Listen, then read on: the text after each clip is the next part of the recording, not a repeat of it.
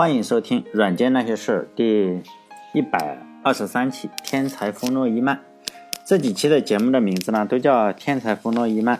之所以把它称之为天才呢，是因为他真的是个天才。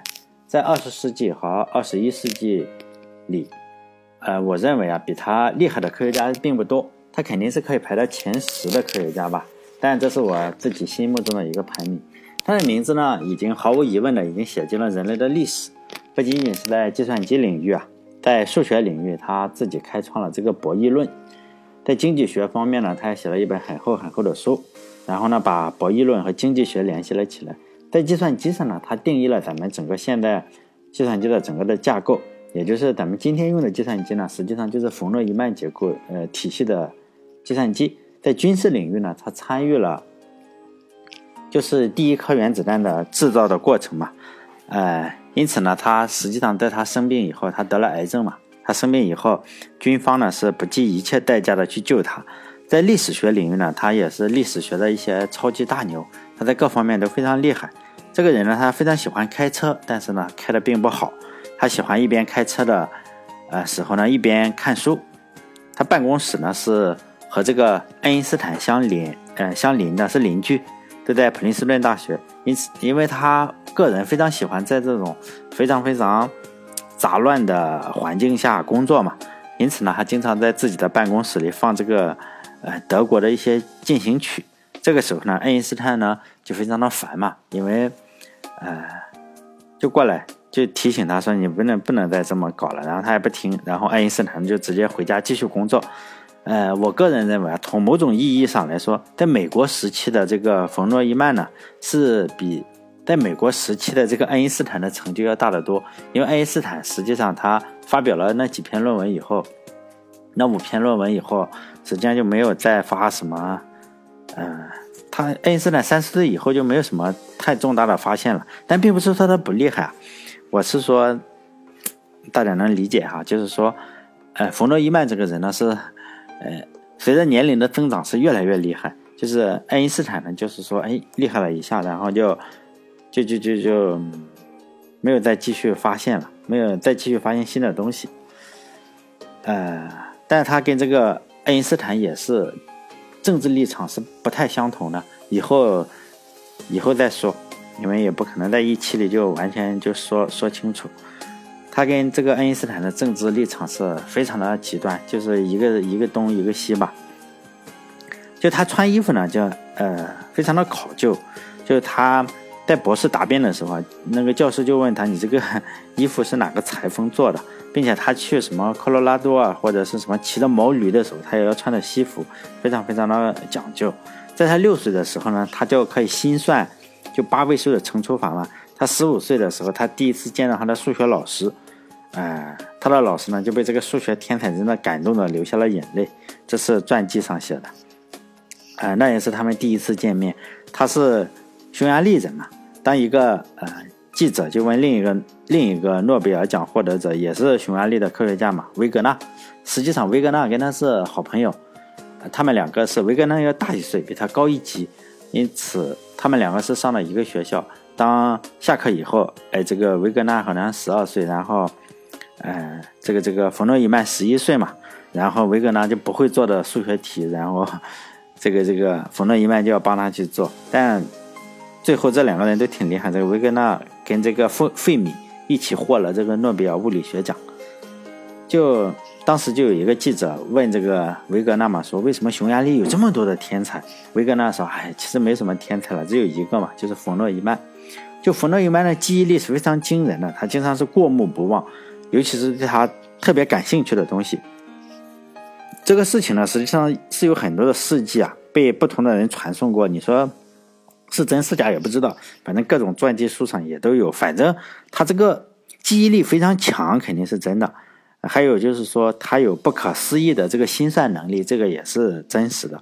就他和费米、呃费曼还有泰勒，就是咱们泰勒公司 这个泰勒，一起工作的时候呢，这个费米是用的计算尺，然后费曼呢是用这个手摇的计算器，然后泰勒呢是用纸和笔，然后冯诺依曼呢是工具呢就心算，他就心算嘛。然后呢，结果每次呢，他也算的是又快又准。讲了这一些呢，大家应该猜一下他应该是什么人？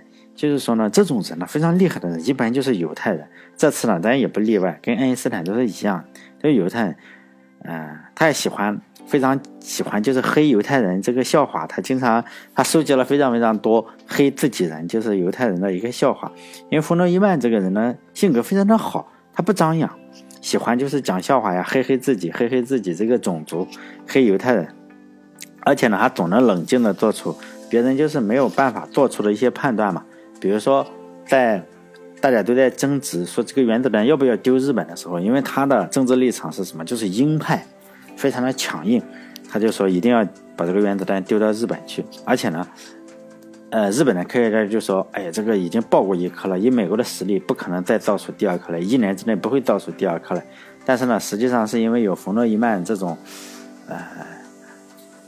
照着计算机的帮忙，然后很快就就两颗一起嘛，就一下子就爆了，就让美国的、日本的科学家就非常的崩溃，认为自己认为美国还有，其实 美国就两颗，因为日本认为它只有一颗，就出现了一个重大的失误。就计算机呢领域只是它众多领域中的一个呀，因为它的成就实在太多了，计算机对他来说就是一个，哎，算是一个小小的爱好吧，就是因为。在他去世之前呢，就有人问他：“你一生最看重的成就是什么？”他想了想说：“他最看重三个成就。第一个成就呢，分别是，这是第一个成就就是希尔伯特空间自伴算子理论；第二个成就是量子量子理论的数学基础；第三个成就呢，就是便利性定理。当然，我也不知道他在说什么东西啊。嗯，计算机呢，在他的认为中根本就不算什么特别的成就，所以呢，计算机他造出来了计算机。其他的人跟他一起工作组的人都去申请专利，他连申请都不申请。因此呢，计算机的专利实际上，呃，跟他一组的那两个人赶紧去申请专利，看到了这个，呃，可以赚钱的希望嘛，但他无所谓，他他根本不去申请。因此，在因为在他的心目中，计算机根本不是什么特别的成就，他也造原子弹这种小事他也不拿出来说，因此他不认为这个成就。但是呢。我对我就不一样，因为我看呃他这个冯诺依曼的论文啊，大家一一下就全下载下来，一很多论文都有人整理好了。我看过，就是说呢，他这些认为他的很大成就的这些论文呢，我看不懂，就根本不懂他在说什么。就比如说都是这种的，就是什么浅谈超穷叙述、集合论公理化等等，这都是他本科写的论文，就我我完全看不懂。因此呢，也只好就是说避重就轻嘛，选一些我自己能说的，好像是，起码是能讲出来有个故事性嘛。他讲的特别，比如说这个希尔伯特空间呢，就完全不懂他在说什么。大家如果想去看他的论文，有大牛就特别兴趣的话，你就去搜弗洛伊曼论文，人都整理好了，还有还有注释的都有，就是他一篇论文，哎，嗯，可能就十来页，然后注释七八十页，就这种。就我还是讲一些，就是说没有讲他他认为最好的成就，因为我不懂，所以呢，我就讲他的故事嘛，就老规矩嘛，就是从他小时候开始讲。因为我在电台里讲这些大人物的时候啊，我总是认为一个人的家庭环境，尤其是小时候的家庭环境，对一个人的一生影响比较大。所以我在电台里讲任何的人物的时候，都是花好长的时间说他的家庭。比如说他的父母啊，他的家庭，这次当然也不例外。首先说他出生的国家吧，这是一个叫匈牙利的国家，就是二十世纪这个国家呢，实际上是在二十世纪初的时候，呃，不能说二十世纪初，应该是十九世纪中期到二十世纪中期吧，算是比较风光的国家之一。大家如果看足球的话，也应该知道匈牙利足球有一段时间也非常非常厉害，连续好几年一一一场球都不输，但后来渐渐不行了。这在一战左右，就是说十年、二十年的时候啊，这个世界历史实际上就是一些国家被欺负，另一些国家哎慢慢的崛起。这些被欺负的国家呢，就这几个大的帝国嘛，第一个就是奥匈帝国，然后奥斯曼土耳其帝国，还有沙俄帝国，当然还有我们这个大中华的大清帝国，就被人欺负。这几个帝国被人欺负，这几个国家实际上不同程度的被分裂或者被毁灭掉了，就是。从繁荣走向衰弱，哎呀，比如说中国，咱们应该知道这个学过历史的话，就觉得是被欺负。实际上不止欺负清朝这几个，嗯，像奥斯曼土耳其直接被欺负没了，奥匈帝国就欺负分裂了，然后沙俄帝国更崩溃，直接那么早就引入了共产主义。就是这几个帝国实际上被欺负的都很惨，其中就是奥匈帝国呢就分裂出来了，其中有一个叫匈牙利，但后来这几个这越来越分裂，包括大家如果嗯也是喜欢看足球，因为我觉得看足球能了解历史历史是吧？你就知道什么。那几个国家，那里那几个国家互相之间都有非常大的仇恨，非常大的仇恨，就像是中国跟日本一样，那他们那些国家也是这样，嗯，非常大的仇恨。就是说呢，匈牙利呢是从这样分出来的，然后呢风光无限了几十年吧，直到就是希特勒的时候，哎，把这个国家的前途给终结了。大体是就是这个样子，因为我们我也不是讲历史，就是这个国家就是说。在冯诺依曼出生在一九零三年嘛，嗯，他带着这个布达佩斯，他出生在布达佩斯，然后是当时欧洲最繁华的城市之一。当时在美国跟呃，只有美国的纽约，还有芝加哥吧。可能在两三个地方能够，或者底特律还是芝加哥，我不知道，反正没有没有几个能够比这个布达佩斯更好的了，没有几个。因为这个城市繁华到什么样子呢？就是说，欧洲第一个修建电力地铁的这个城市就是它，还有就是说，第一个用电车来代替马车，就是说你不能不能够用这个呃马车了，因为马要大便嘛，这个比较不卫生，因此呢是第一个用电车代替马车的一个城市。当时就是英国的议员嘛，然后到匈牙利去以后，就去这个世界上最好的地方嘛。这个英国议员也没有见过，英国议员也喜欢去这个匈牙利的布达佩斯。然后呢，当时就是很出名的事情，这是就在世界上最好玩的妓院嘛。因为布达佩斯有一个就是说定期体检的这个妓院，就是在布达佩斯世界上第一个。按照嗯当时的。克鲁迪的说法是说，布达佩斯的这个妓女啊，既漂亮又年轻，如果随便拿出一个来，都在柏林当公主都没问题。就是说呢，他说也非常的有文化，连夜总会的女孩啊都能够礼貌的跟你去谈论这个政治主张。因此呢，这些英国议员去了以后啊，就觉得没见过世面。实际上看那个样子，就是没见过世面，就没有给钱，就觉得匈牙利政府给吧，因为我们也是英国议员。结果呢，这个医院的老板就没有拿到钱，就非常生气了，然后就曝光了整个的名单还有花销。这个事这个事情啊，你想想，英国议员，然后呢，这就是一九零七年发生了一个非常非常著名的事情。哎，这个英国议员集体去这个什么哈学习，然后也就说明了当时的繁华嘛。实际上，在三十年左右的时间，布达佩斯这个城市就出了六个诺贝尔奖的获得者，平均五年出一个，一个城市中五年出一个。这也是其他城市说实在的绝无仅有的一个成就。冯诺依曼呢就出生在这里，并且他的家庭超级富有，富到什么程度呢？我们可以看看他的名字，就冯诺依曼嘛，有这个冯，里面有个冯字。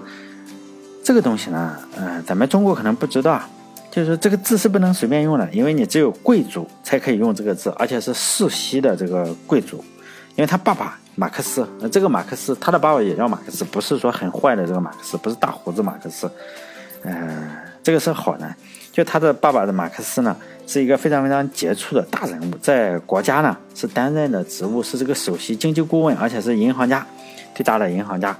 他受封以后啊，就是说，哎，是贵族了嘛，受封以后就可以把这个姓改了，就改成了叫什么什么呀，好长一串的姓，姓改了以后就不会显得像犹太人。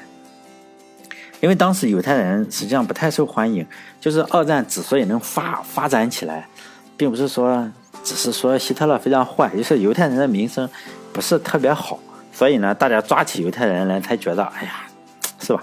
有民意基础的，所以呢，当时没有二战的时候，这个犹太人并不太受欢迎，嗯。比如说，在美国的话，你捐很多钱给这个政党的话，就可以当个大使啊什么的。在中国的话，你只要出生的家庭够好，或者你拿拿钱买了官，你就可以为人民服务。说实在的，你想为人民服务还是挺困难的。不管怎么说呢，他家里还是非常非常富有的，因为房子呢可能就有一条街一条街道这么大。出个门呢，就是庄园嘛，叫出出个门你得坐车，否则你走路从这个屋门口走到大门口可能要走二里路是吗？否则这个走路还是太远了。这家里别墅是好几个的，据说呀，我不知道，我我也没收到过，但是，哎，我看到传记上是说，他们说，据说现在布达佩斯还有一个很大的别墅，就他家了，他家以前留下了。但大家不知道这里面住的是冯诺依曼，只是记得知道说这是很久以前一个大银行家呢，实际上那个房子就是他家的。我不知道是真是假，咱也没去过，是吧？没没出过国，没见没见过什么世面，就看书看了，或者没有这个人也不好说。因为冯诺依曼呢是会说好几种语言，因为小时候他的爸爸就教育他嘛，嗯，家教非常的好。就请了好几个美丽漂亮的这个老师嘛，有的说你教他法语，有的说你要教他德语，他还有教钢琴的呀，会有教击剑的。反正家里有钱嘛，老师可以随便请。而且他爸爸非常非常喜欢读书，就在庄园里呢，就搞了个图书馆，买了个图书馆，买了人家好几个庄园的图书馆，然后填充在他自己家里。就是说，有一些绝版的书啊，这个冯诺依曼呢，嗯，那时候又没有什么 Kindle。是吧？如果咱没有看到，可以存上个，哎，几百册、几千册、几万册，然后一次也不看。但他的爸爸还是没有坑到嘛，买不买不起坑到，只好就是盖了一个图书馆，里面有很多书。冯诺依曼呢，从小就喜欢在这个图书馆里待着，自己家里的图书馆，而且他也不喜欢弹钢琴，因为他的老师嘛，有有人教他击剑，有人教他什么，他不爱运动，就是说不喜欢动。他在弹钢琴的时候呢，会把数学书放在这个乐谱的架子上，一边弹一边就是做数学题嘛。他长大以后，就是说呢，呃，我前面也说了嘛，长大以后最喜欢的事情是把一本数学书啊放在这个方向盘上，一边开车一边算题。他从小呢就这么这么一个非常非常富有的家庭长大了，可能还比王王思聪家还是厉害，因为王王思聪家只是一个商人嘛，看起来可能是红顶商人或者是什么，但显然。这个冯诺依曼的老爸可能是更厉害，在他的国家里，因为又是这顾问又是那顾问的。那么，虽然他各个方面可能是取得的成就啊，可能要碾压一下王思聪不成问题。冯诺依曼哈，但是呢，有一点他还是保持了跟王思聪非常非常的一致，就是他的一生啊非常喜欢美女。其实呢，几乎我们所有正常的男人都是喜欢美女的，正常一点的都是喜欢，没有人说哎见到美女他妈特别讨厌的。但是呢，只有非常非常极少部分成功的人得到这个美女的垂青。王思聪可以啊，因为这个冯诺依曼当然也可以，因为冯诺依曼从小就是各种美女老师嘛，来这个家教是嘛？来教他学习，所以呢，他学什么都非常快，人又聪明，因此不久呢，他就自学成才，然后呢，就去这个非常非常低俗的夜总会。咱们前面我也说了，这个呃，英国议员去玩的地方他都去，就去这夜总会。而且这个优良的爱好呢，一直保持到他去世不久呢，是吧？就，但这个他这个爱好实际上是跟现代的婚姻制度是有点冲突，所以呢，他的婚姻状况还是出了一些问题，他就离了一次婚。就是可喜的是呢，他马上又结婚了，并且呢，这次离婚并没有严重的影响到他的兴趣爱好。在五十岁左右的时候啊，他还是问一个，哎呀。有着非常修长大腿的美女说：“还要不要我到他家去聚个会什么的？”哎，我好像忘了说了啊。就他所以离婚，就是这个人呢还是非常非常喜欢在家里聚会，长时间的聚会，都是邀请一些美女啊、一些大的科学家去他家聚会。哎，好像是有一点咱们 国家里民国时期的那个样子，什么太太的会客厅这个样子。他第一任的老婆呢，就因为他这个天天举办聚会受不了，然后就跟他离婚了。因为冯诺依曼呢，小时候的家庭教育实在是太好了，是吧？他的父母，他的父亲啊，还母亲，就是看着他这几个小孩长大，哎，随时随地的指导嘛。他还有个弟弟，哎，所以呢，看传记，嗯，因为他哥哥出名了嘛，他的弟弟实际上写了一本传记，写他哥哥，呃，读传记嘛，我不知道大家喜不喜欢读啊？就是读传记的话，最好是有两，呃，对比着读，就是。他哥哥、他弟弟怎么写他哥哥？他怎么说他自己？还有作者怎么写他？你就会发现很奇怪的现象。一个事情说实在的，就会有不同的、不同的观点出来，就好像是，嗯，就是冯冯诺依曼呢，他说他跟他爸爸有一个。特殊的癖好就是什么？用拉丁文去交流。他的弟弟就在传记里说，他爸爸根本不会拉丁文，你怎么跟他用拉丁文交流？也就是说嘛，这个地方肯定是说了谎嘛。显然，我觉得应该是冯诺依曼说了谎，因为他的家人都说嘛，这个他怎么可能会拉丁文？没没有这没有的事是吗？不知道，反正这玩意挺搞笑的。他的父母啊就这样一直看着这几个小孩子长大嘛。我觉得这个父母的言传身教对这个小孩的成长还是更大一些，因为相比于有这个美女的家庭老师，你也只能是说审美方面好一点。他的父母呢，显然就影响更大。他的爸爸因为太厉害了，经常要跟各种各样的大人物吃饭嘛，就好像现在咱们经常说的，哎，要跟巴菲特吃午餐这个样子。他爸爸类似于巴菲特的角色了，在他们国家，经常有人来拜访他，然后要要吃个饭。吃饭的时候呢，嗯，比如说是有英国的大使呀，或者是有呃大的科学家，比如说像弗洛伊德这种这种档次的科学家呀，还有一些铁路大亨啊什么的，都是要拜拜访银行家嘛。他的父亲呢，就让这几个孩子坐在饭桌上跟这些大人物一起聊天，因为他父亲是个银行家，呃。冯诺依曼不到十岁的时候，他的父亲就把这种价值数万呀，或者是数十万的这种英镑的一些决策呢，就让这个冯诺依曼来帮忙做。首先，你得有有有这样一个爸爸是吧？你才能做这种那时候很很大一笔钱了，包括现在也是很大一笔钱，起码我是没有，就几万、几十万英镑的一些钱，就让这个小孩子他们这几个这兄弟几个来做判断，就是说这笔钱要不要投出去。而且这个老爸呢，还会和这几个小孩子去商量嘛，就是说，要做到什么程度，要善，而且你做事要做到什么程度，因为你有手下嘛，你要把什么样的活分配给手下去做。实际上后来他们这几个孩子都挺有出息的，不止冯诺依曼有出息，都挺有出息的，只是冯诺依曼最有出息。然后，冯诺依曼最后也有点，嗯，最后那几年实际上他在美国也是受人尊敬的人物，他是。呃，给这种美国三军嘛，美国三军当什么呃什么智囊智囊团，这这这都听他的。就是说，我觉得与他小时候这种经常见大人物有关系，是吧？嗯，以下呢就是我自己的一些看法了。就是说，我觉得这个家庭教育非常的好，因为尤其是现在啊，就是最近这几年，我们这个社会非常多的家庭已经没有办法来这样教育下一代了。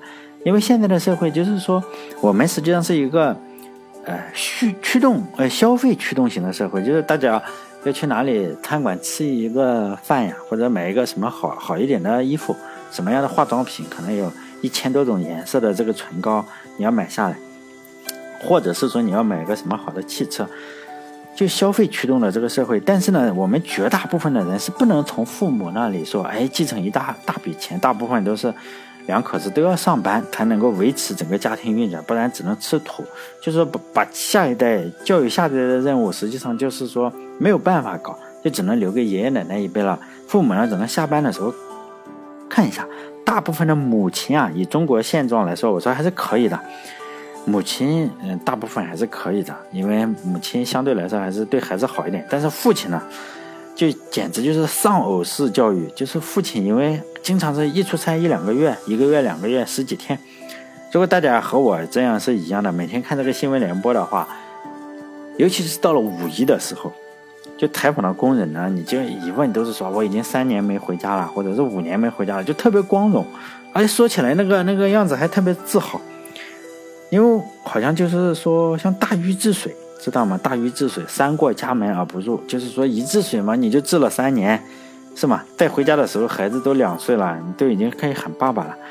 因为好像我们整个文化中就是非常非常喜欢宣传这种非常变态的加班做法，但我个人是非常不以为然的。比如说，我们经常是说，哎呀。为了公司嘛，加班猝死什么？为了什么什么？怎么加班死？哎呀，这个受不了，是吧？什么舍小家顾大家？每当我听到这种新闻，或者是在网上看到这种新闻，就会起鸡皮疙瘩，真的是受不了。因为我认为这是有病的表现。不是最近嘛，都是学国学，国国国学复兴了，我们这些家长也是被要求你要陪孩子到处参观嘛，比如说什么中华名人录啊。就是一些展览，然后贴的一些名人的画像，因为毕竟咱们中国有几千年的历史了，所以呢，好几百个、几千个名人还是有的。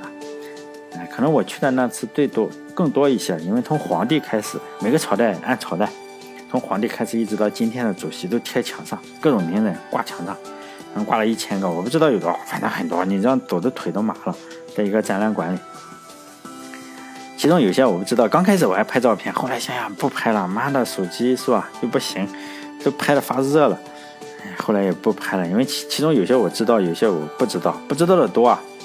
我就嗯，其中有一个就是每个人都那个画像下面会介绍，就是这个人是忠臣，每个画像都有，很多人会说很多忠臣都在上面，大部分都是忠臣，很多也不知道这些举办方有没有意识到这个问题啊？这个朝代的忠臣就是另一个朝代的不忠之臣，尤其是把中国所有的忠臣都贴在那里，非常搞笑的事情。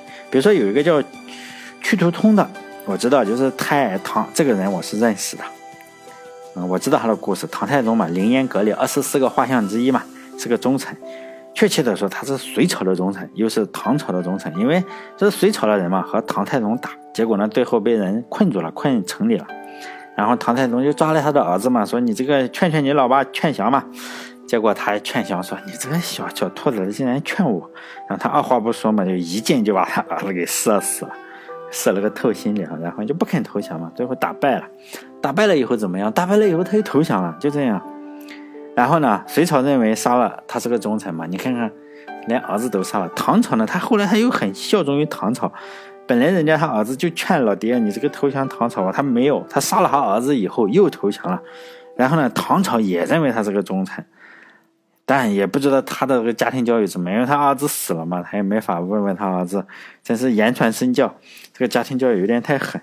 其实中国的历史名人啊，就是说杀儿子、杀老婆呀，哎呀，杀兄弟，真是不胜枚举。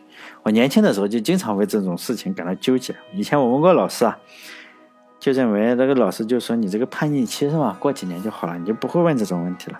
结果到现在我三十六了是吗？别人还我还是会问这种问题，为什么？为什么这种人要值得尊重？比如说杀儿子这种人，结果呢，别人认为我就是个老愤青。其实呢，说实在，我这个虽然虽然我问，但是我一点都不愤怒，是吗？也许等到我老了，还还问这种问题的话，而不是去这种广场上跳广场舞，可能就会人家认为还是个老不死的，是吗？这个愤愤怒的老头。哎，好了，就讲到这里。主要是我看到了这个弗洛伊曼这个家庭教育吧，然后我就想到了现在一些。但并不是我一点都不愤怒，不要叫我什么愤青，我不愤怒，只是我对这个家庭教育的一点点的想法有点疑问嘛。我们到底宣传的这个文化到底是不是有点问题啊？好了，这一期到这里，下一期呢再去讲讲这个冯诺依曼小时候他的故事，实在是太多了。再见。